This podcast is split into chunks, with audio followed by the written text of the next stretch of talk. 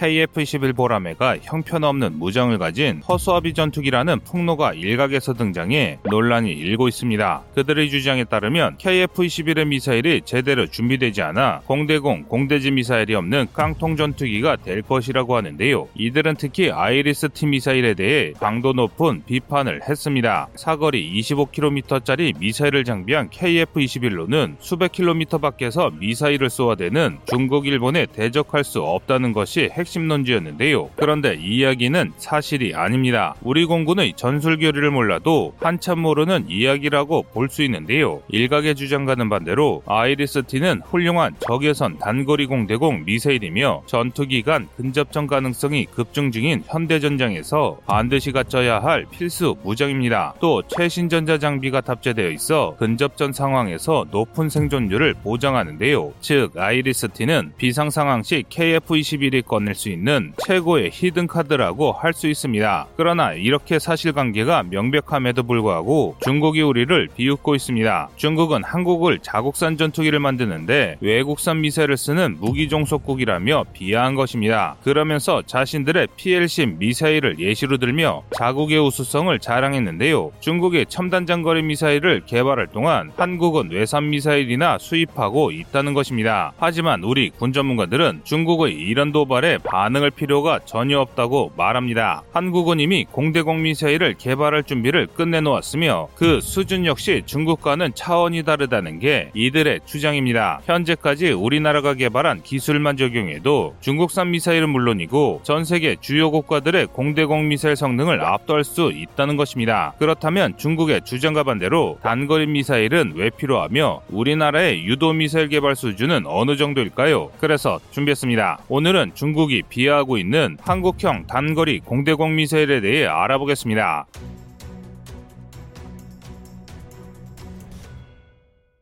지난 2019년 10월 19일 서울에서 진행한 ADEX 2021에서 KF-21의 무장이 공개돼 많은 관심을 받았습니다. 특히 공대공 무장에 크게 이목이 집중됐는데요. 미국이 AIM-9X Sidewinder와 AIM-120 AMRAAM의 무기 통합과 수출을 거부한 상황에서 KF-21이 대체 어떤 무장을 대안으로 선정할지 세계 많은 전문가들의 시선이 쏠렸습니다. ADEX 2021에서는 KF-21의 공대공 무장으로 영국의 Meteor와 독일의 IRIS-T 미사일이 공개됐는데 특히 IRIS-T 미사일이 뜨거운 관심을 받았습니다. IRIS-T 미사일은 구형 Sidewinder보다 전자전 능력이 크게 향상되었고 flare 같은 기만체를 효과적으로 회피할 수 있어 효과적인 대응이 가능한 최첨단 미사일입니다. 그래서 미국제 최신형 Sidewinder와 비교해도 크게 꿀리지 않는 성능을 가졌는데요. 정리하자면 최신 전투기인 KF-21 보라매에 딱 맞는 단거리 공대 대공 미사일이라는 것입니다. 그런데 KF-21의 IRIS-T를 선정한 것은 문제가 있다는 황당 보도가 나왔습니다. IRIS-T는 사거리가 짧아 적전투기를 상대로 전혀 제공권을 장악할 수 없다는 것이 이 보도의 핵심이었는데요. 이 소식이 전해지자 많은 국민들이 또 방산비리냐며 우리 군을 비난했습니다. 하지만 이런 보도는 전혀 사실이 아닙니다. KF-21 보라매에는 국산 준장거리 공대공 미사일이 탑재될 예정이며 아이리스-T는 미사일은 어디까지나 단거리 근접전을 상정해 두고 개발된 미사일입니다. 수백 킬로미터 단위로 교전하는 현대전에서도 일명 도그파이트라고 불리는 WVR 교전이 간헐적으로 발생합니다. 미사일 사거리가 크게 늘어난 현대전에서는 가시거리 밖에서 싸우는 BVR 전투가 기본이지만 BVR 능력이 떨어지는 전투기가 상대방 몰래 근처까지 접근해 교전을 시도할 수 있는데요. 특히 레이더의 사각지대를 이용하면 탐지당하지 않고 접근할 수 있어 쉽게 WVR 전투로 유도할 수 있습니다. 그리고 이런 상황에서 장거리 미사일은 소용이 없습니다. 장거리 미사일은 추진력을 받아 움직이기 시작하는 데는 너무 시간이 걸려 제대로 조준을 할 수 없기 때문입니다. 그래서 제공권을 확보하기 위해 움직이는 전투기들은 반드시 단거리 공대공 미사일을 장비합니다. 게다가 최근에는 전투기 교전 거리가 굉장히 짧아지고 있는 상황인데요. 스텔스기가 등장하면서 수백 킬로미터 밖에서 적을 탐지하고 공격하는 것이 불가능해짐에 따라 전투기의 교전거리가 지극히 짧아졌기 때문입니다. 그래서 최근에 개발되는 전투기들은 최소한이라도 스텔스 성능을 염두하고 설계됩니다. 비약적으로 향상된 스텔스 때문에 말 그대로 서로를 탐지하지 못한 채 이동하다가 우연히 조우에서 싸우는 일이 쉽게 발생하는 것입니다. 따라서 IRIS-T가 사거리가 짧아서 쓸모가 없다는 이야기를 논하는 것 자체가 이런 전술 교리를 모르는 비전문가의 견해에 불과하다는 것이죠. 그리고 한국의 IRIS-T 도입은 자주 국방에 좋은 사례입니다. IRIS-T는 5세대 미사일 중에서도 가장 우수한 성능을 자랑하는 무기 체계입니다. IRIS-T는 25km의 사거리와 마 3이라는 빠른 속도를 가진 고성능의 미사일입니다. 여기에 초당 60도를 회전할 수 있어 엄청난 기동성을 보여주는데요. 게다가 앞서 말한 전투기 사각인 기축선의 표적도 공격할 수 있습니다. 쉽게 말해 전투기 측면이나 뒤에서 접근하는 적도 공격이 가능하다는 뜻입니다. 뿐만 아니라 IRIS-T의 구매로 한국은 예상외의 이득까지 덤으로 얻었습니다. 한국이 덜컥 IRIS-T를 사버리자 당황한 미국이 판매하지 않겠다던 AIM-9X Sidewinder와 AIM-120 AMRAAM의 판매를 승인했기 때문입니다. 이처럼 미국이 갑작스럽게 미사일 판매를 승인한 이유는 KF-21 개발에 어깃장을 놓으려다 되려 한국 시장을 놓칠 수도 있다는 우려가 커졌기 때문인데 요. 그래서 KF-21은 미국산 최고의 단거리 공대공 미사일과 유럽산 최고의 단거리 공대공 미사일을 모두 장착할 수 있는 세계에서 몇 안 되는 전투기가 됐습니다. 한국은 믿었던 미국에게 배신당했지만 불굴의 기지를 발휘해 역으로 미국에게 큰 소리를 칠 수 있게 된 것입니다. 이는 그야말로 한국의 결단력을 보여주는 좋은 사례라고 할 수 있습니다. 그런데 한국의 최신형 미사일 도입을 사실 확인조차 안 한 채 비 웃는 국가가 있습니다.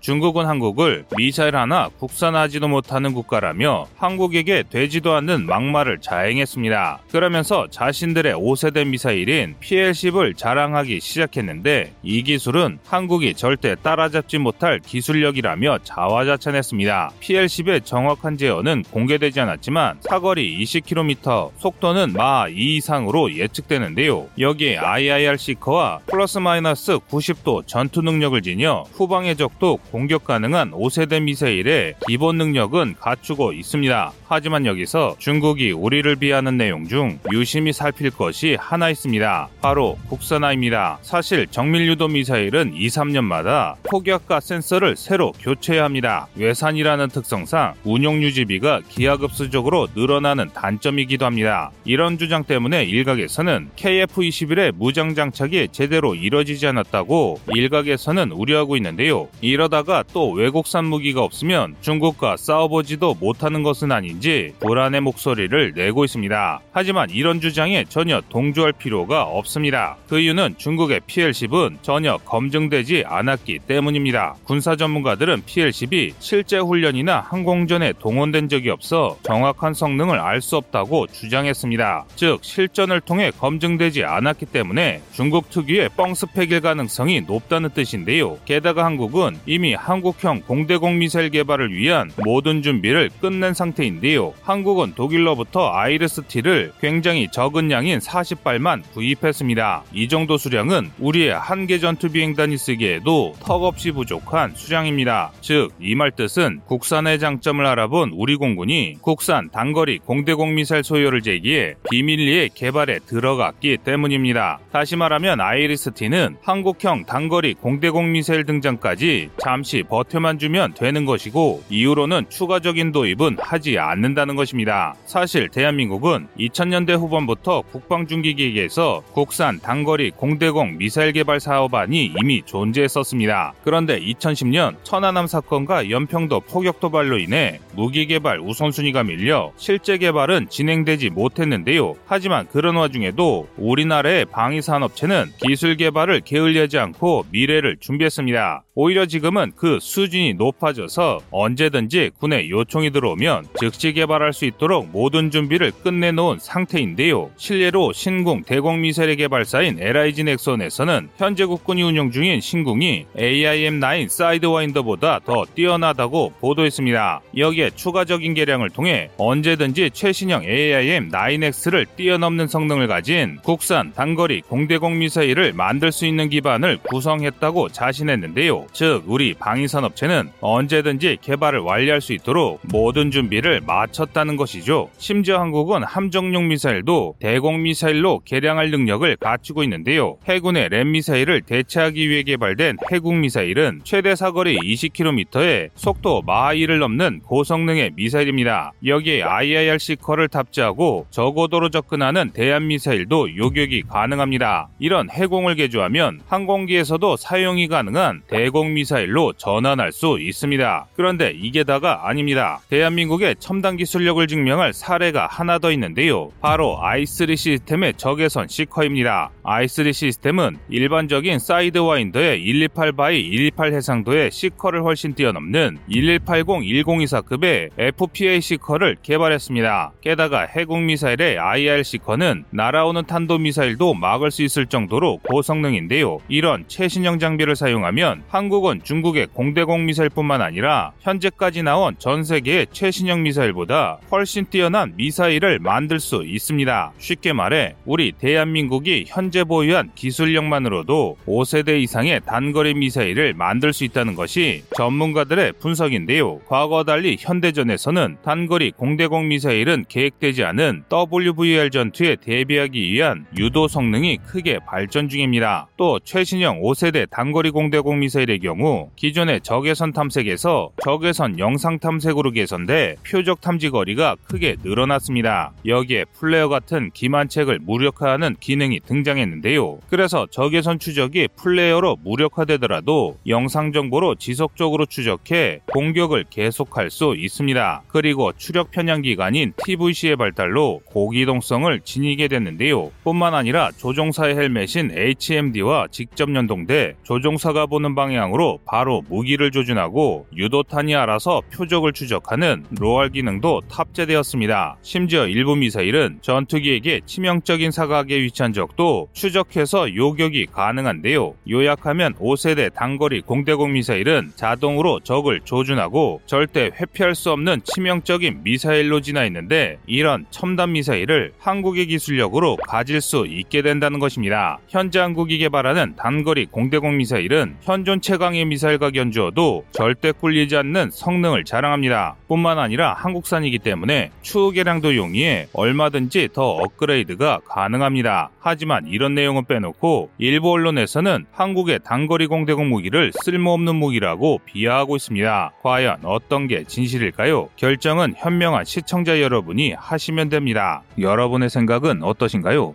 안녕하세요. 꺼리투브입니다. 여러분의 가부나 성원에 힘입어 군사무기에 관심 없는 분들도 쉽게 이해하실 수 있는 대한민국의 육해공 군사무기의 숨은 비하 이야기를 책으로 엮었습니다. 하루 종일 검색해도 절대 찾을 수 없었던 비밀스러운 내용을 이제 책으로 만나보세요.